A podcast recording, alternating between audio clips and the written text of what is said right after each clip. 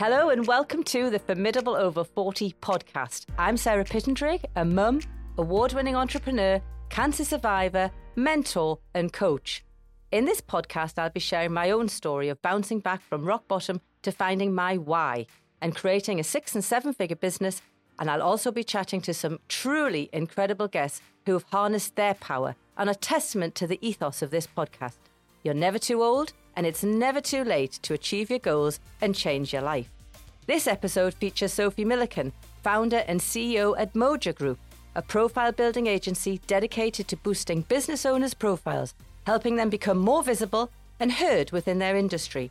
Sophie holds many roles and has already achieved so much in her career to date. She's a multi award winning entrepreneur, a speaker, author of two books, an investor, non executive director, and chair of SmartWorks Newcastle, a charity which helps unemployed women back into work with interview, coaching, and clothing. In this episode, Sophie shares more about the grit and determination that have underpinned her journey. You'll learn how she is passionate about supporting women in business and how now she has entered her 40s, Sophie's journey is far from over. I hope you enjoy listening. Please subscribe, rate, and share this podcast with anyone you think will enjoy it or needs it. Formidable over 40, you're never too old and it's never too late. So, without further ado, Sophie, tell me about yourself. Gosh, well, listening to your introduction, I was thinking, what what more could I could I add to that? I think you've kind of got everything covered there. Um, I find it hard to introduce myself these days because I've got quite a lot of interests in in different things. So it kind of depends what what uh, you know what who I'm speaking to, where I am, etc. But I think um, that that overview is is a great summary. You know, I've got lots of interest in different things. Obviously, I'm I'm now running Moja, which is the the new business. We've only been going for a few months, so back in startup mode, but with lots of knowledge from uh, from the previous business, which is fab. Um, my charity work I absolutely love, so I could talk about SmartWorks Newcastle all day long. I absolutely love it. Get lots of energy from that role. Love working with the team, with the board, and seeing the difference that we're making to, to the women that come and use the service. Uh, got a couple of non-executive roles, which uh, give me lots of fire in my belly as well, because you can make a difference in in those roles. And then those other bits, yeah, around writing the books, etc. Um, you know, there's there's always lots going on. And to add to that, I'm starting my PhD in October.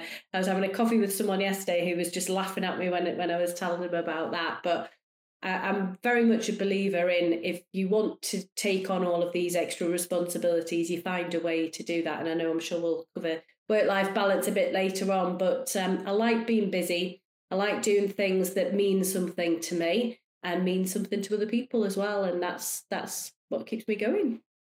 Wow, a formidable over 40 woman packing a punch. So, Sophie, tell me, what does formidable over 40 mean to you? When you hear formidable over 40, what do you think of? I think of the word formidable. Formidable, formidable is quite an interesting word, isn't it? Because I think it's got some negative con- connotations to it as well. But I see it in um, in a positive light, and I see many things in a positive way because I think that's the best way to look at things in general. And I see it as being powerful, as being strong, um, being a force, but a good force. And obviously, the over 40 bit, you know, when I was sort of in my 20s, I'd have thought someone in their 40s was past it. I absolutely would have. Um, and I remember my parents turning 40 and just thinking how old they were. And now I'm in that bracket too.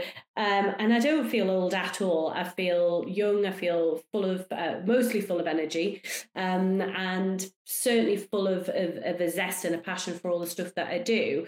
Um, and I think that actually it's a, it's a cool decade and I'm not worried about getting older. There's a few things I don't like about getting older, but I think you have more confidence, you're more sure of yourself, you've got experience, which helps you to hopefully make better decisions in all aspects of your life. And I, I just think it's a really it's a really powerful time. Things have changed and being in your forties is really positive. It is. It rocks. So, Sophie, if we go back to Sophie who was 15, 15 year old Sophie, what were your dreams and your hobbies at 15? Gosh, um, I am going back a bit now. So I would have been at secondary school. Um, I didn't I didn't really know what I wanted to do. I don't think at, at 15. I do look back and I think I was I was certainly quite enterprising in, in some of the stuff that I did. I definitely had an entrepreneurial brain, but I didn't realize that's what it was at that point. You know, my family are very traditional. My parents had very normal sort of uh, you know corporate type jobs.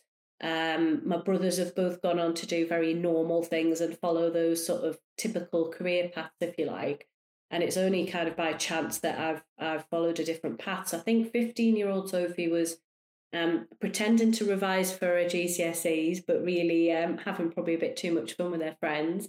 Uh, thought I could blag those GCSEs. Got a bit of a fright when I didn't get quite the grades I was I was hoping for. Realised I needed to put a bit more effort in, but was just thinking I was going to follow that traditional path. You know, GCSEs onto A levels, onto uni, onto just a job and normal life. So I hadn't really given things too much thought.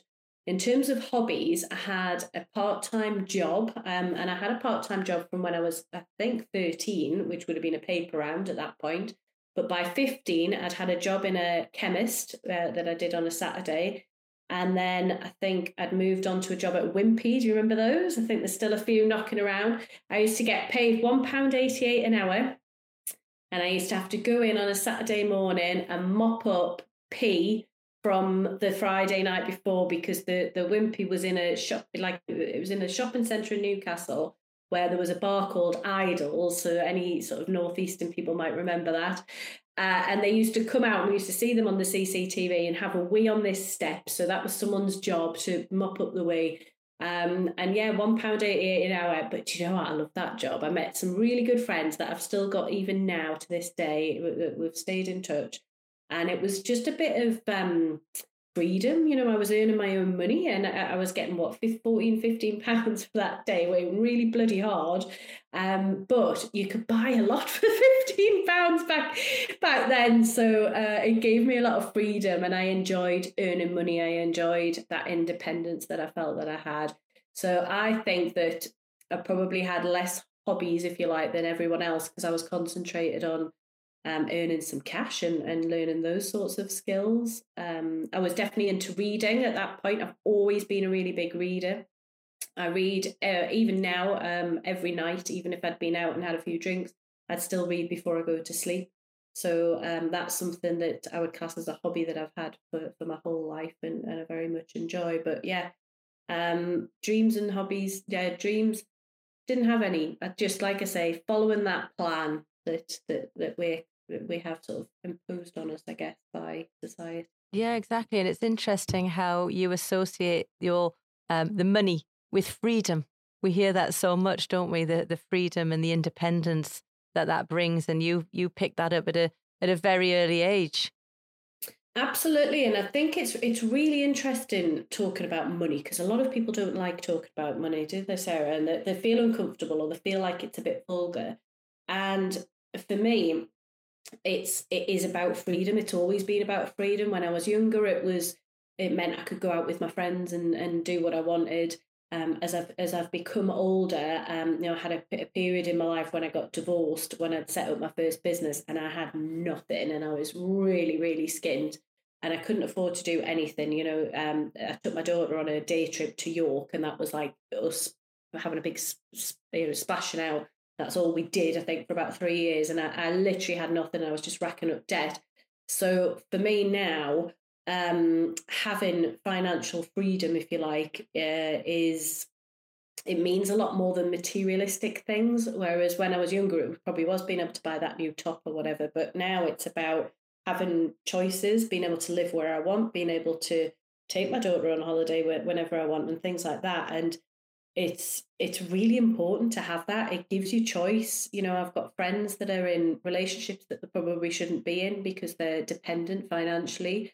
Um i wouldn't ever want to get into that position. So for me it's absolutely about freedom. It's about choice and and that's really important. I think choice is that key word isn't it? Choice having freedom to choose. Yeah absolutely. So on that um your new business moja so tell us about your new business Moja and what is the story behind founding Moja?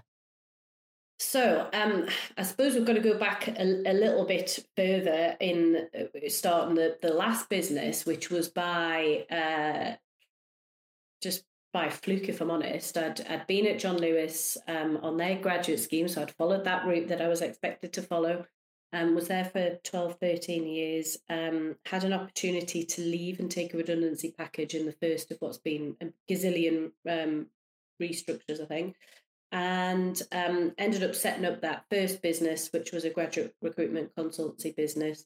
Uh, it did really, really well. I sold it in 2019, stayed on for an earnout with that business, was planning on staying on a bit longer to get the, the, the big promised payoff from that but just got to a point where last year and maybe the you know, pandemic allowed many of us to reassess things where I just really wasn't enjoying it anymore. I didn't feel that my values were aligned to that of some of my co-directors. Really enjoyed working with my team, who are uh, were were amazing. I'm working with some of them uh, now still. Um, so that bit was all really good. Love the clients, um, but when you're working with people that are at the same level as you, that you perhaps don't respect anymore or you've got a clash of values it you have to really weigh things up and it goes back to uh, you know what we were just saying there about the financial side of things.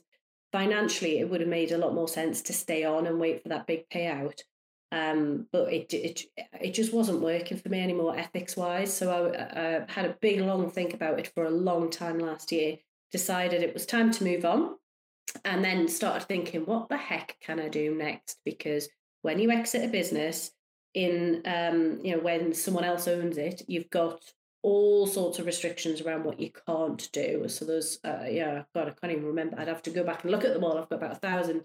So there's a lot of things that I couldn't do, and actually, I'd kind of got to a place where I was. I felt like I'd done that industry anyway. So did I want to go back and compete against my first business? Probably not. I did think about it because it was my comfort zone. It was what I knew. Um, and then I started thinking a lot around what made that business successful. what made that business successful was when I started stepping out of my comfort zone and working on my own profile. And I didn't do it consciously. I think I started doing a few things consciously. I started posting more on social media about what we were up to, inviting people to, to come and chat or observe the events we were in.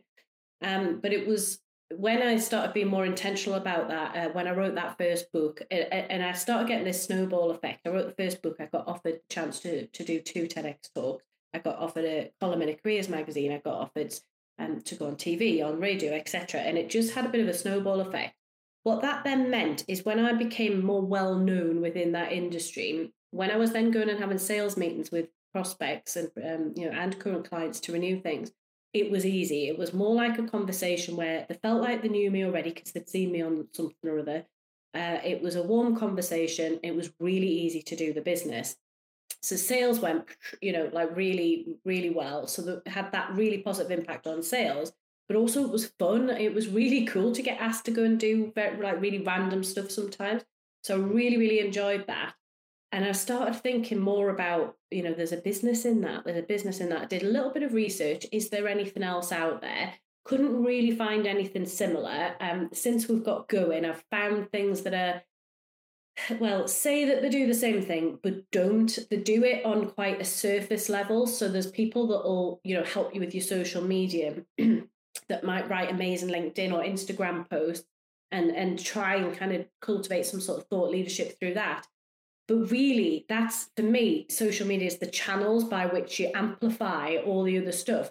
If you're not doing the the great content, whether it be podcasts, a book, um, speaking at events, winning awards, if you're not doing that meaty content, it's just smoke and mirrors really so i feel like the the bits that we're offering are, are the whole thing and, and provide the substance to it so um, i started thinking you know what could that look like? And then you know got to a point where we're ready to launch. We launched in march.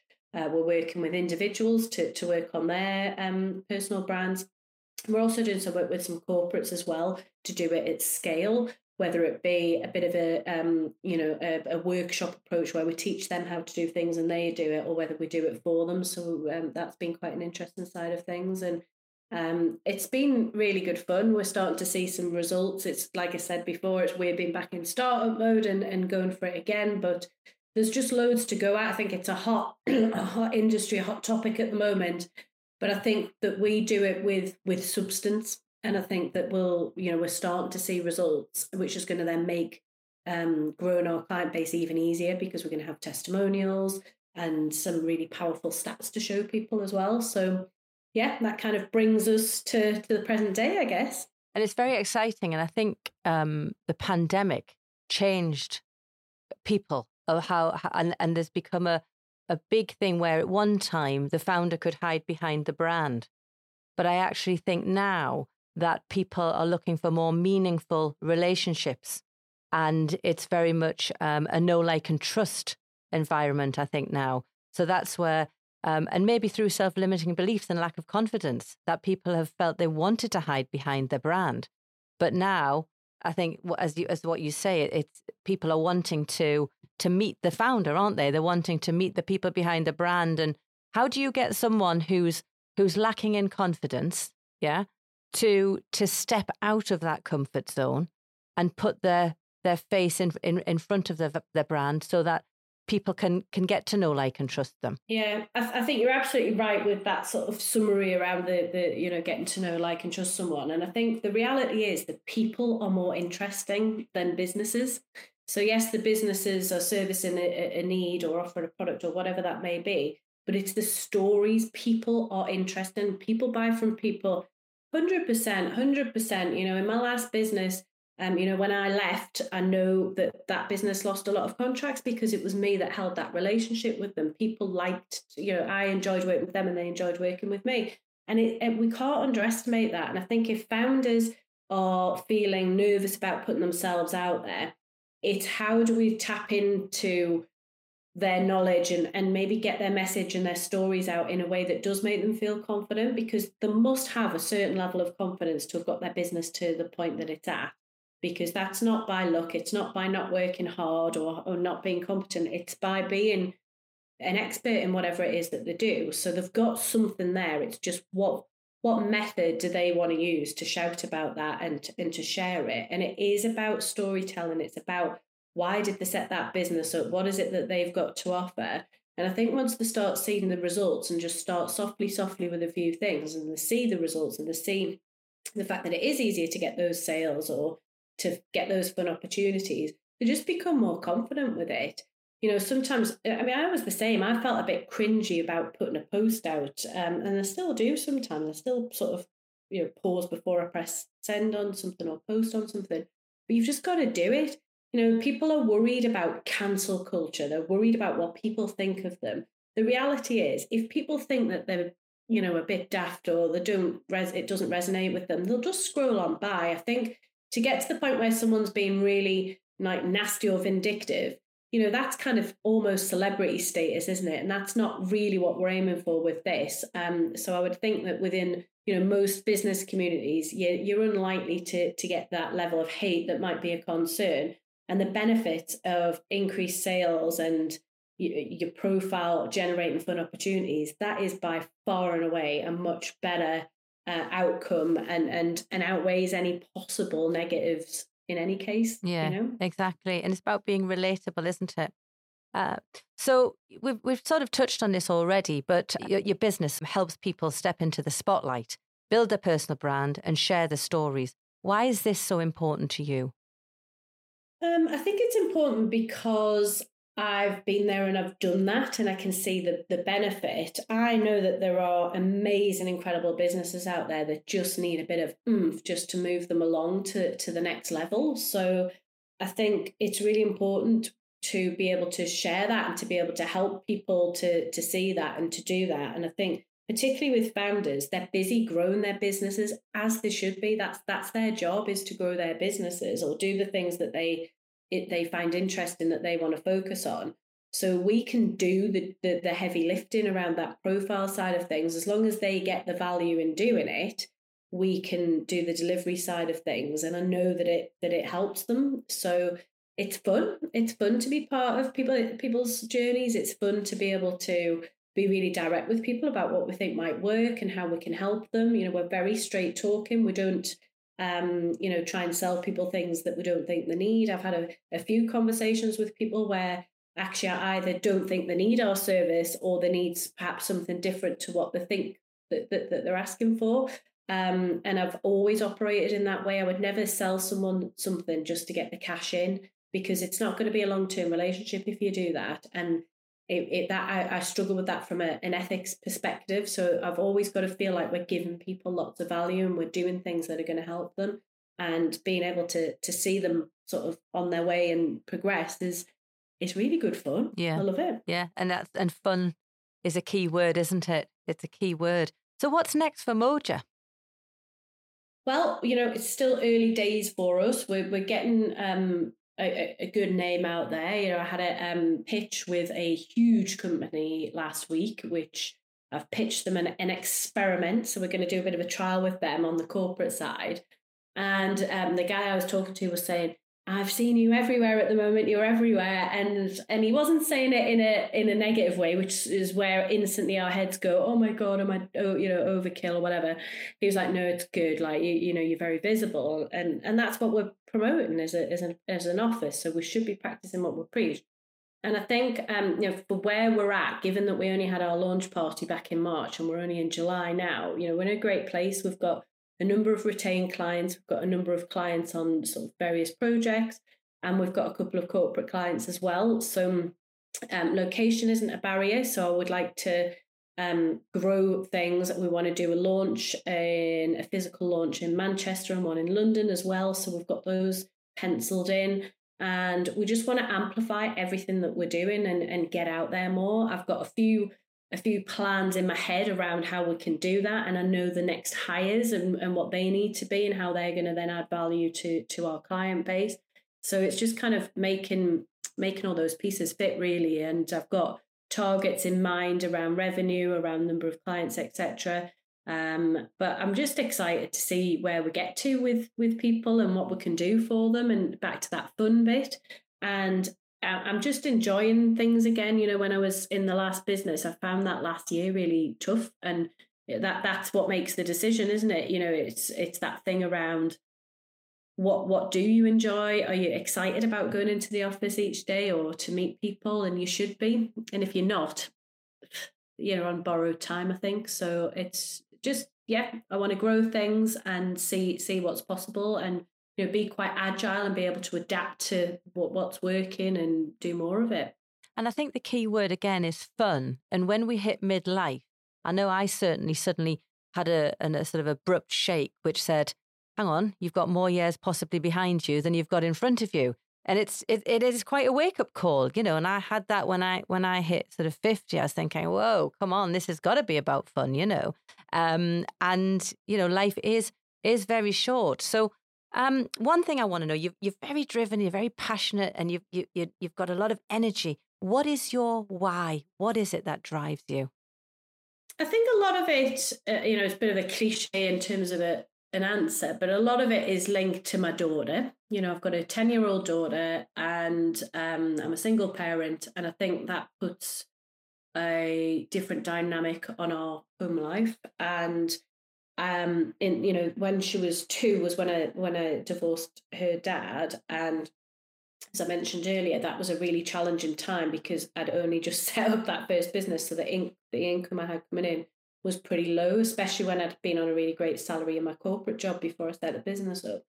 And I think I'm really uh, keen to be a, a, role model to her, to show her what's possible. Uh, as, as I've got older, I've been frustrated by um, what I perceive as sort of limitations as a woman, which uh, growing up, I did not ever think there was a difference between me and my brothers. Didn't even cross my mind. I just cracked on the only point where I felt like things were unequal was when I had when I got married and, and, and had my daughter and I was like, oh right, there's all these expectations that I'm meant to organise all this childcare or I'm meant to do most of the childcare or I'm meant to be in the house and all these things. And I'd never come across that in my life before.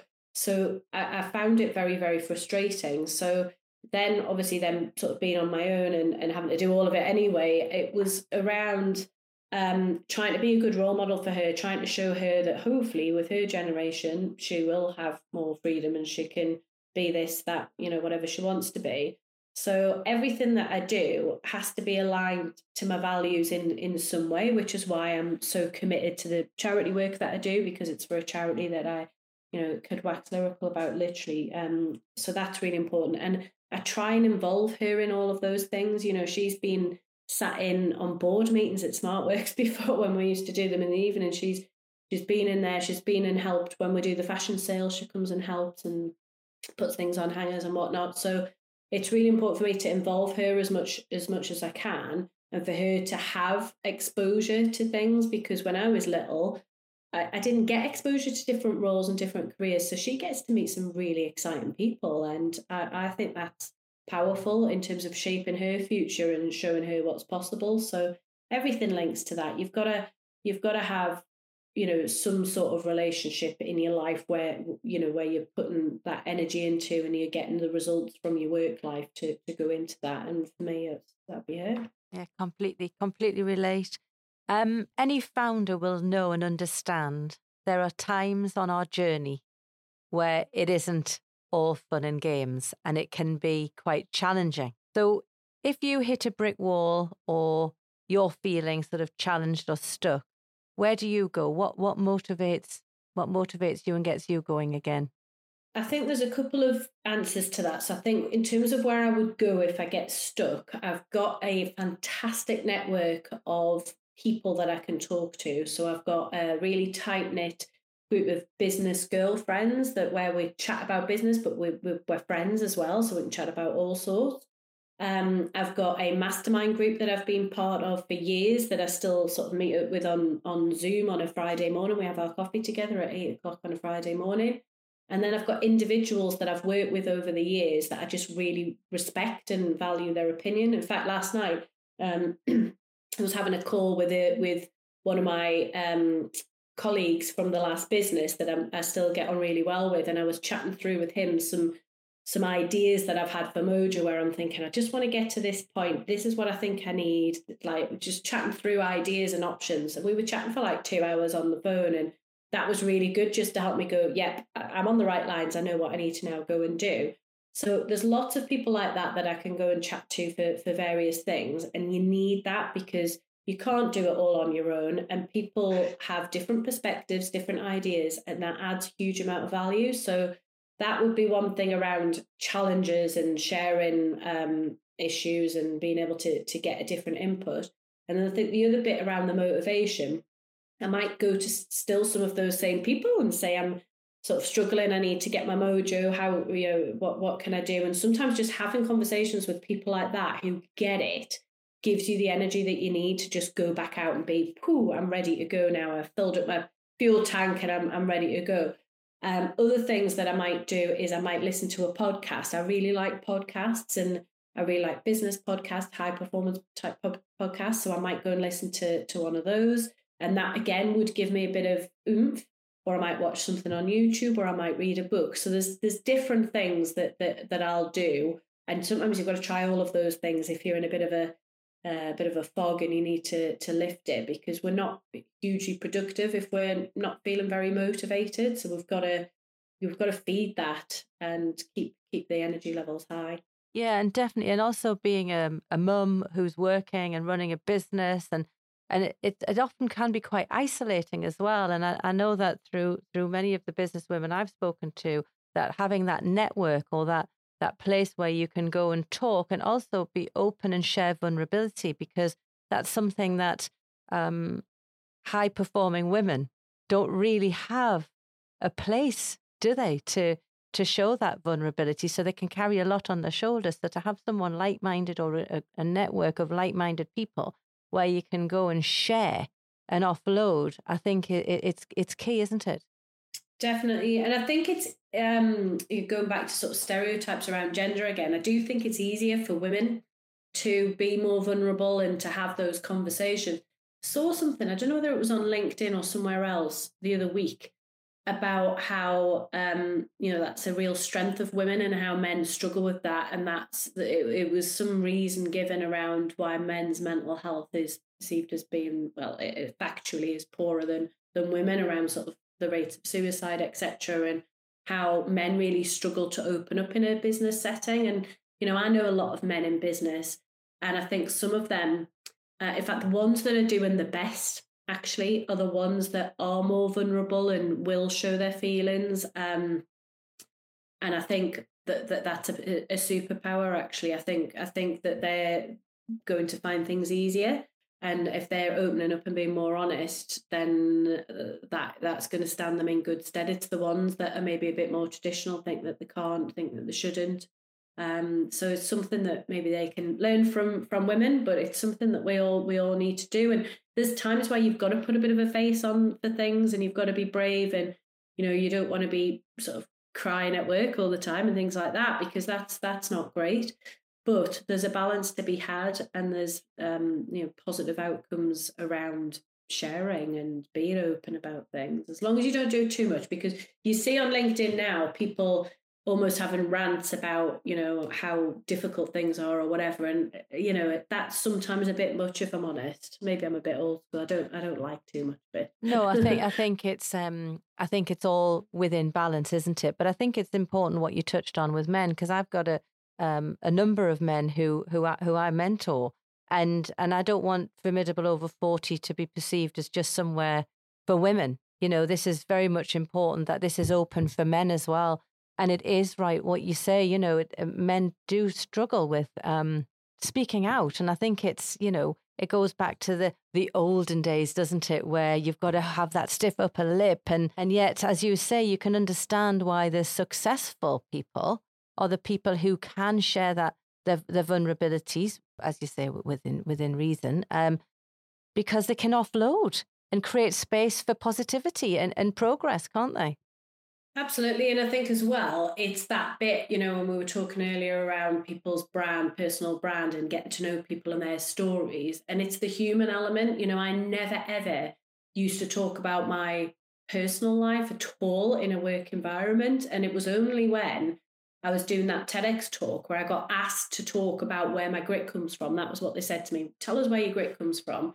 And and I, you know, I shared quite a lot of um, personal stuff around the divorce and being a single parent and stuff in that. And before I'd hidden that because I didn't want people to judge me or label me as being a single parent and all those negative connotations you, you often get with that.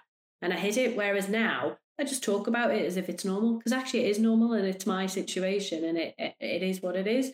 Um, so yeah, I think that's it's, it's quite interesting how my thinking has shifted with that. But again, it allows people to connect with me because they feel that, that I'm not this robot, this corporate robot that I probably was a few years ago. I'm a bit more human. And that is the personal branding, isn't it? Now that people are wanting to have that that human connection and and to be and the relatableness, sort of coming from that, talking about you know self limiting beliefs.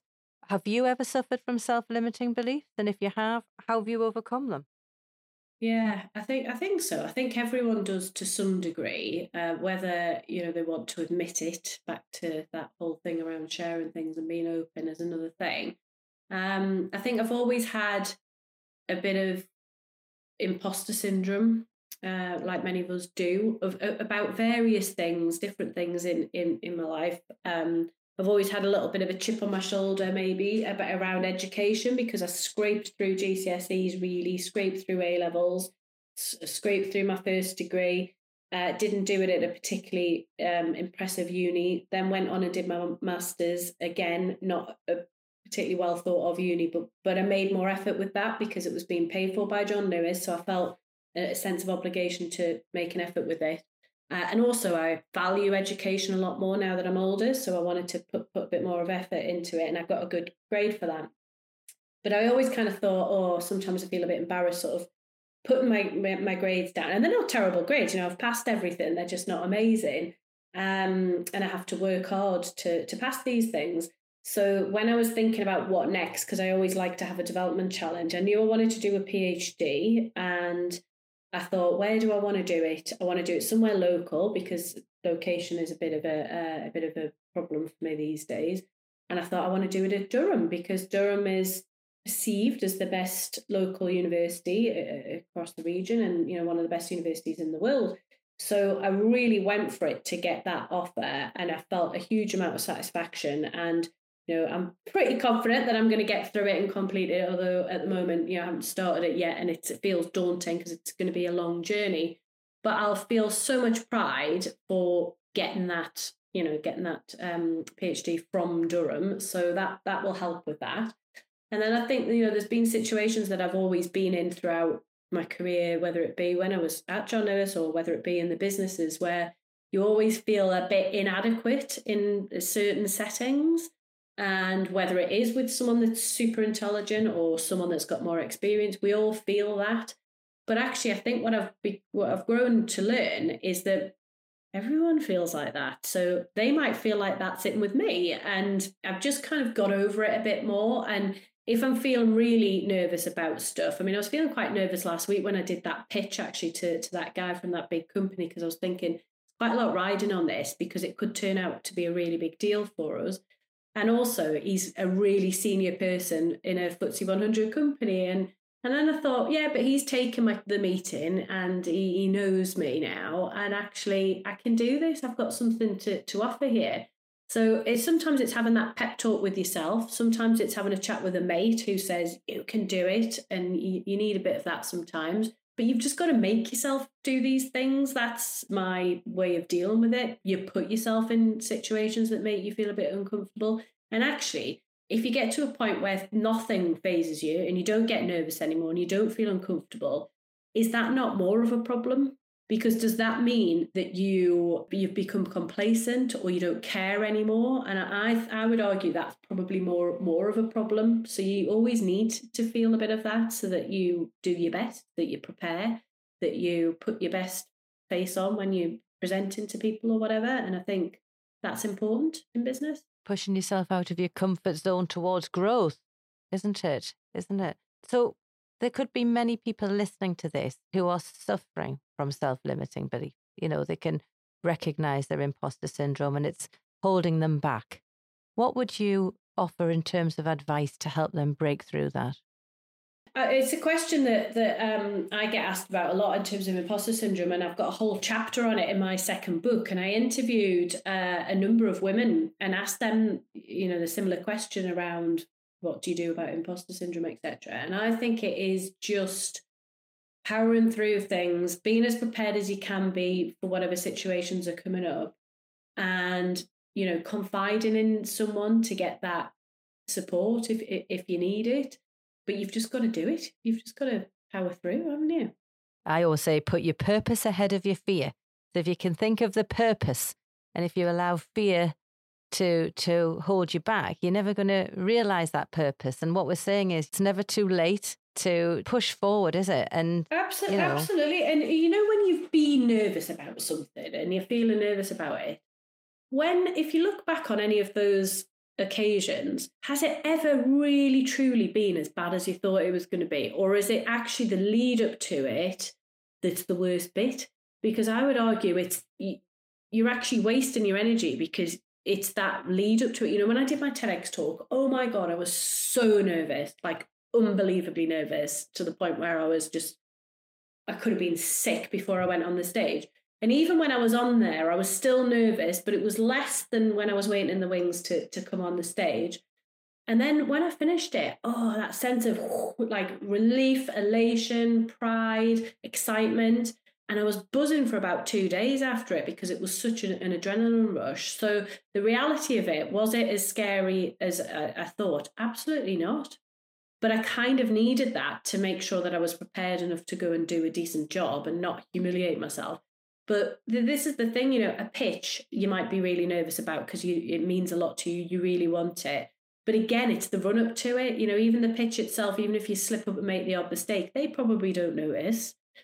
You know, they probably don't notice and i think it's it's how you react to things and just keeping you cool and um it's it's the worry and the lead up to things. So it's maybe looking at ways that you can keep you cool. How do you deal with that kind of pressure and stress um to put yourself in the best place so that when you're in that moment that you're you've been worried about that you you're putting your best self forward? As well i think people um sort of get themselves so focused on having to be perfect. Well done's better than perfect and if you're hanging on for perfect, well, is a question: Does perfect even exist? You know, you better. And we've all got different perceptions of what Absolutely. perfect is in any case. So if if you're out presenting, you know, your business, your standards are going to be way up here, but actually your potential clients are probably a lot lower, and you're the expert in whatever it is that you're talking to them about. So yeah, I mean, I, I would say I used to definitely be a perfectionist, and I've still got super high standards, but I've learned to um, appreciate that actually just getting stuff done and getting stuff out there is probably more important than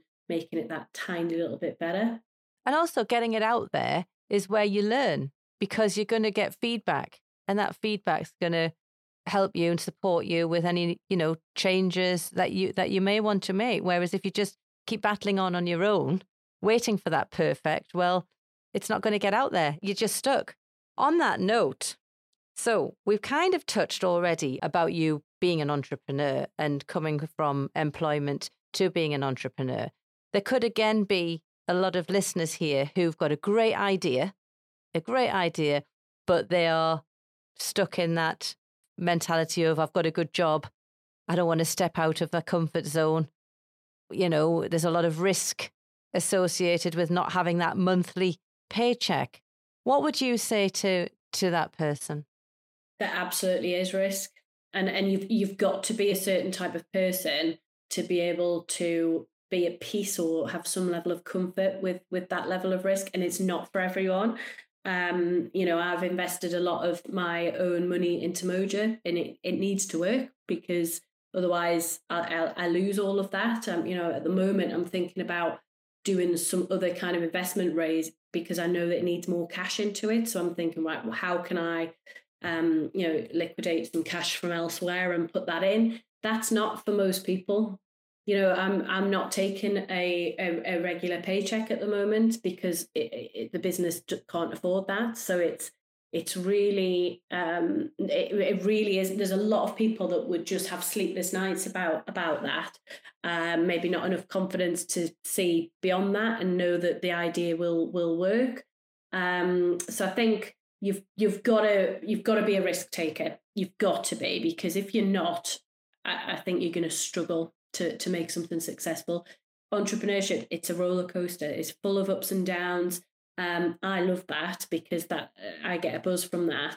A job tends to be a bit more steady. Yes, you're going to have highs and lows, but it's it's generally more stable. Yes, you could get made redundant, lose your job, but there's usually you know it's usually reasonably easy to to get another job.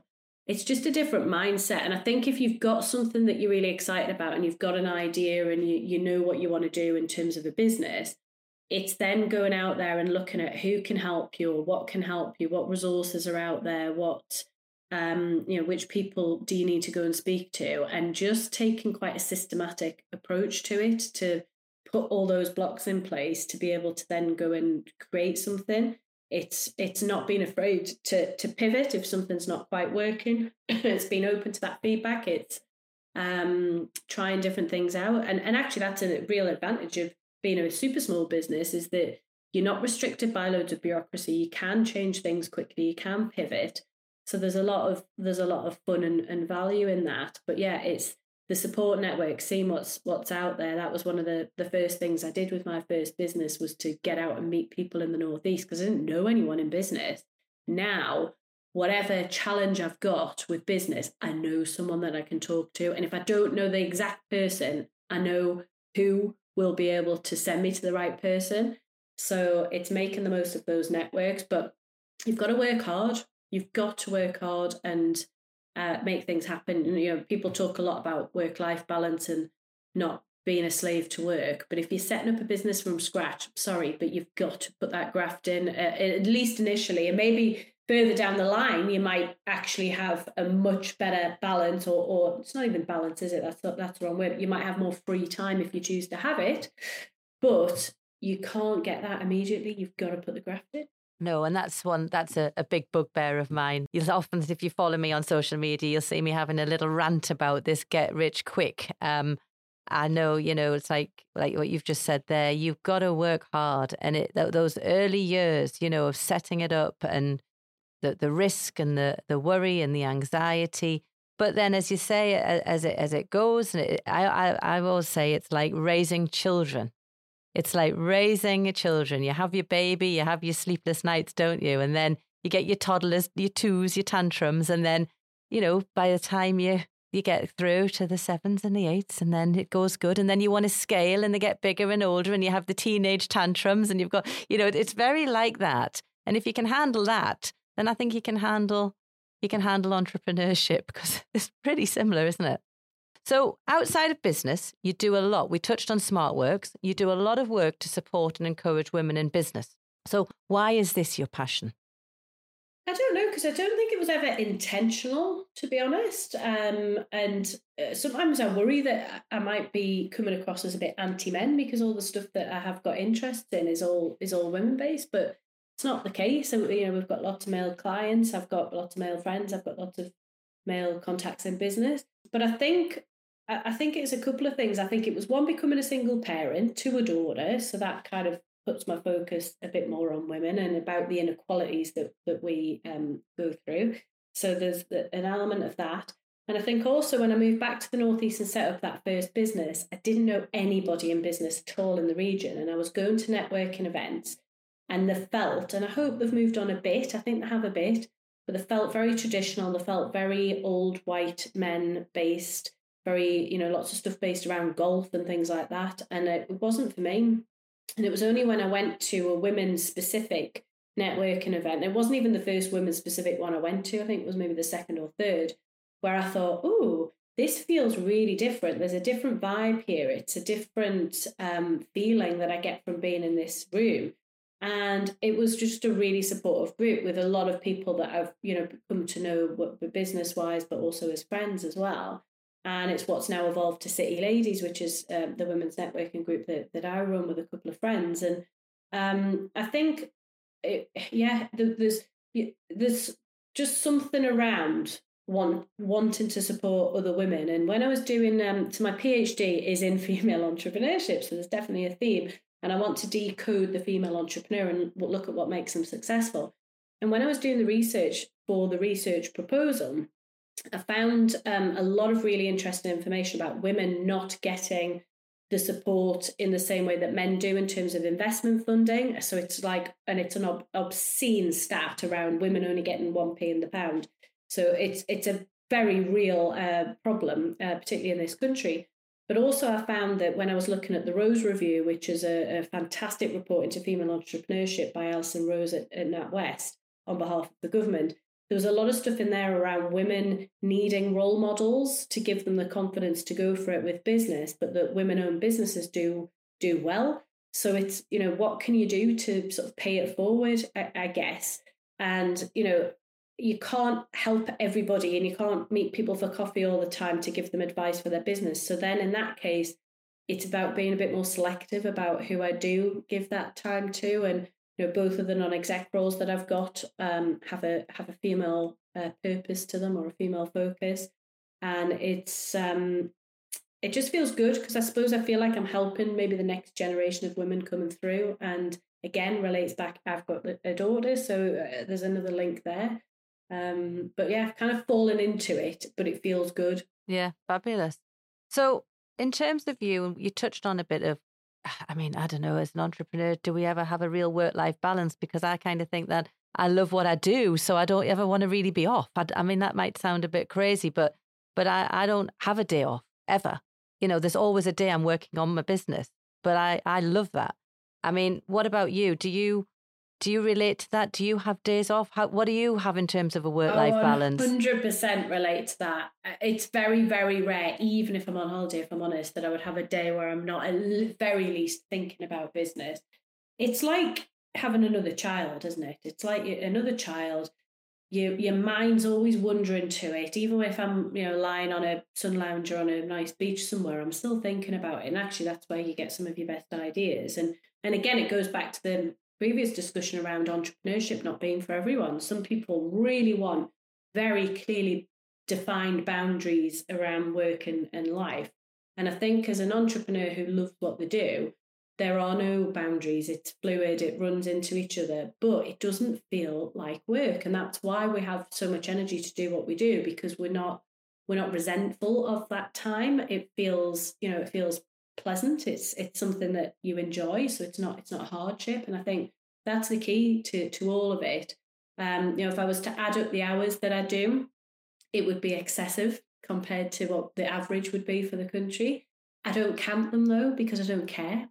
Um, like I say, I look for opportunities where I can involve Jess in coming to things. So I've got a, an event next week that um, the one of the, the lady that um, is running the the business that I've just become a, an on exec for. She's got a, her first speaking slot. She doesn't do much speaking. She's got her first speaking slot at this event next week, and it's early evening and there's cake. So I was like, brilliant. I'll bring I'll bring Jess to that because she'll love it for the cake. Um, and she'll get to meet. She'll be in a really you know great room full of lots of exciting people, and you know that's our evening. But what would we be doing if we're at home? Probably watching some rubbish on TV or playing a game or something. So she'll enjoy that. I know she'll enjoy that. So it's kind of looking for opportunities to to merge the two um, I do try and take time out to do things that I know will recharge me. I used to go and have a spa day every month. I would have one spa day, which was again quite excessive to be fair. Who goes for a spa day every month? But I loved that. I think it's good because you do have to relax to a point, but you also get that creative time as well. Um, so I need to get back into that because I got out of the habit of that during the pandemic. So I'd like to to do that again. I do book lots of holidays for, for me and Jess. Um, and I tend not to do any work. I, I might do the odd email or jot down some ideas or something, but I tend to do that when she's in bed so that it's not disrupting the time that we have and I am focused when we're out exploring or doing whatever. So, you know, I do put some things in place to try and force myself to have a bit of a, a break. But when you love what you do, your mind's always going. It's always going. It Can't is. switch it off. It is. And in terms of boundaries, you know, and saying no, to opportunities that you now know aren't right for you. You know, sometimes in the early days, fear makes you sort of say yes, yes, yes to everything. It can do. And I know in my early days of entrepreneurship, I was always thinking, well, I better to say yes in case I don't get another opportunity. But I think as time goes on and we we learn from our mistakes. Um, do you find it easy to say no to opportunities that you you know aren't right for you, and that that you know to protect your balance? It's it's funny actually because someone asked me that question. Um, I was doing an after dinner talk at a conference a couple of weeks ago, and someone asked me that exact question. And then a guy that had watched my TEDx talk um, jumped in and said, "I've seen your TEDx talk, and you talk about saying yes to every opportunity," which I did. And that was my philosophy in the first business for at least the first five years. Say yes to everything, work it out, work out how you're going to fit it in, but say yes because it's an opportunity you can only do that for so long because I'm at a point now where if I said yes to everything I got asked to do, I would literally, I wouldn't have the time to do it. And I really struggle to say no to things, particularly when it's something that in theory I would quite like to do. So um, I have to maybe go back and sort of renegotiate terms for, for things where someone's asking me to do something and I can say, well, I can't give that amount of time to it or that level of commitment. However, either these people would be great people for you to speak to, you know, passing them on and making that connection, or I'd like to be involved, but this is what I see the involvement is like. Or sometimes it's got to be just a, I just can't do it. I'm at capacity and it's going to have to be a no. And I think if it's not something that is massively aligned to the things that I'm interested in, it's easier to say no. Um, but it, but it, yeah, it, it can be hard. But you just you you can't once once you're at a point where you've got traction in various aspects of life you just can't do it and you've got to you've got to um you know have that sort of level of, of self-preservation it was interesting we had um Sara Davies from Dragon's Den is uh, the ambassador for us at SmartWorks Newcastle, and I interviewed her for my last book. And um, you know, we, I know her reasonably well in a in a business sense. And she was talking at an event we were running for SmartWorks a couple of months ago where someone was asking her about her work life balance. And I was saying, I really want to know your answer to this because I see her everywhere. She is doing everything. And I said, I just don't know how you do it. And I, I don't know how you've got the energy. And she sort of described it as having business time and family and friends time. And if someone now asks her to do something, she looks at where is it going to eat into that time and the reality is it's it's got has to eat into one of those sort of pots parts of her pie or whatever So she finds it a lot easier to say no to things now because she knows that if she says yes to going and speaking at some event on an evening or whatever, that she can't put her kids to bed that night. And that's something that she really values. And yeah, she she was really interested around sort of that power of, of saying no, but then also the power of saying yes to the things that she really wants to do and working out what that then means for those different areas that are her priorities in life. And I thought thought that was interesting. But it just comes with time, doesn't it? You get to a point where you realise you you can't you can't do it all. I had a meeting with someone from a college um, the other day, local college, who wants me to get involved in something they're doing around entrepreneurship at the college. And they were saying, oh, you know, you could come in and you could mentor some of the students and you could do this and you could do that. And I was sat there and I was thinking, I would love to, and I, I can see the value in it. And I think it's a great thing. But I was thinking, I haven't got the time to do this. And, and I even said to him, I haven't got the time to do this properly. So therefore, I don't want to do it. But I know some people who probably would have the time to do it and who would also do a great job. So let me introduce you to them. And, you know, we left it as a, um, let's keep in touch and he wants to run ideas by me great i can i can deal with that i can deal with the odd coffee or conversation but that level of commitment to coming in and speaking to people every week or having that mentoring relationship. I, ju- I just can't do it. And, and if you can't do something really well and it doesn't add, you know, a lot of value to everything else that you're doing, you, you it's just not for you. And we're all at different points. That would have been for me five years ago and I would have loved it. Um, but you things move on and you've you've got to when you're giving yourself to different things, you've got to be all in. Yeah, exactly. Exactly. Well, it's been an absolute joy chatting to you. And in conclusion, I would like you to pay forward some of your advice. What is the biggest piece of advice that you would give to other people embarking on a journey of reinvention or finding a new direction? Oh, what question. I think, and this would probably be my advice to many questions actually relating to, to business and life, is to um, find your tribe, find that support network of people that are going to help you unlock whatever challenge, whatever situation you're in, and give you good quality advice and be there to support you when you're unsure about things, when you're having those tough days, but also to be there when you have some success and be able to celebrate with you and be able to champion all the great things that you're doing. So, um, you know, I'm very much a people person, probably the HR background in me, but you know, that's that's where you get your energy and that's where you solve problems by taking and seeking and taking good advice. So don't underestimate uh, the value of network and having quality people in that network. Yeah, and I think that's a mm. great place to to round up. And we've touched on it quite a lot, haven't we? The importance of collaboration with like-minded people. Find people who get you. That's absolutely wonderful. And thank you so much for joining me, Sophie. It's Been fun. Thank you.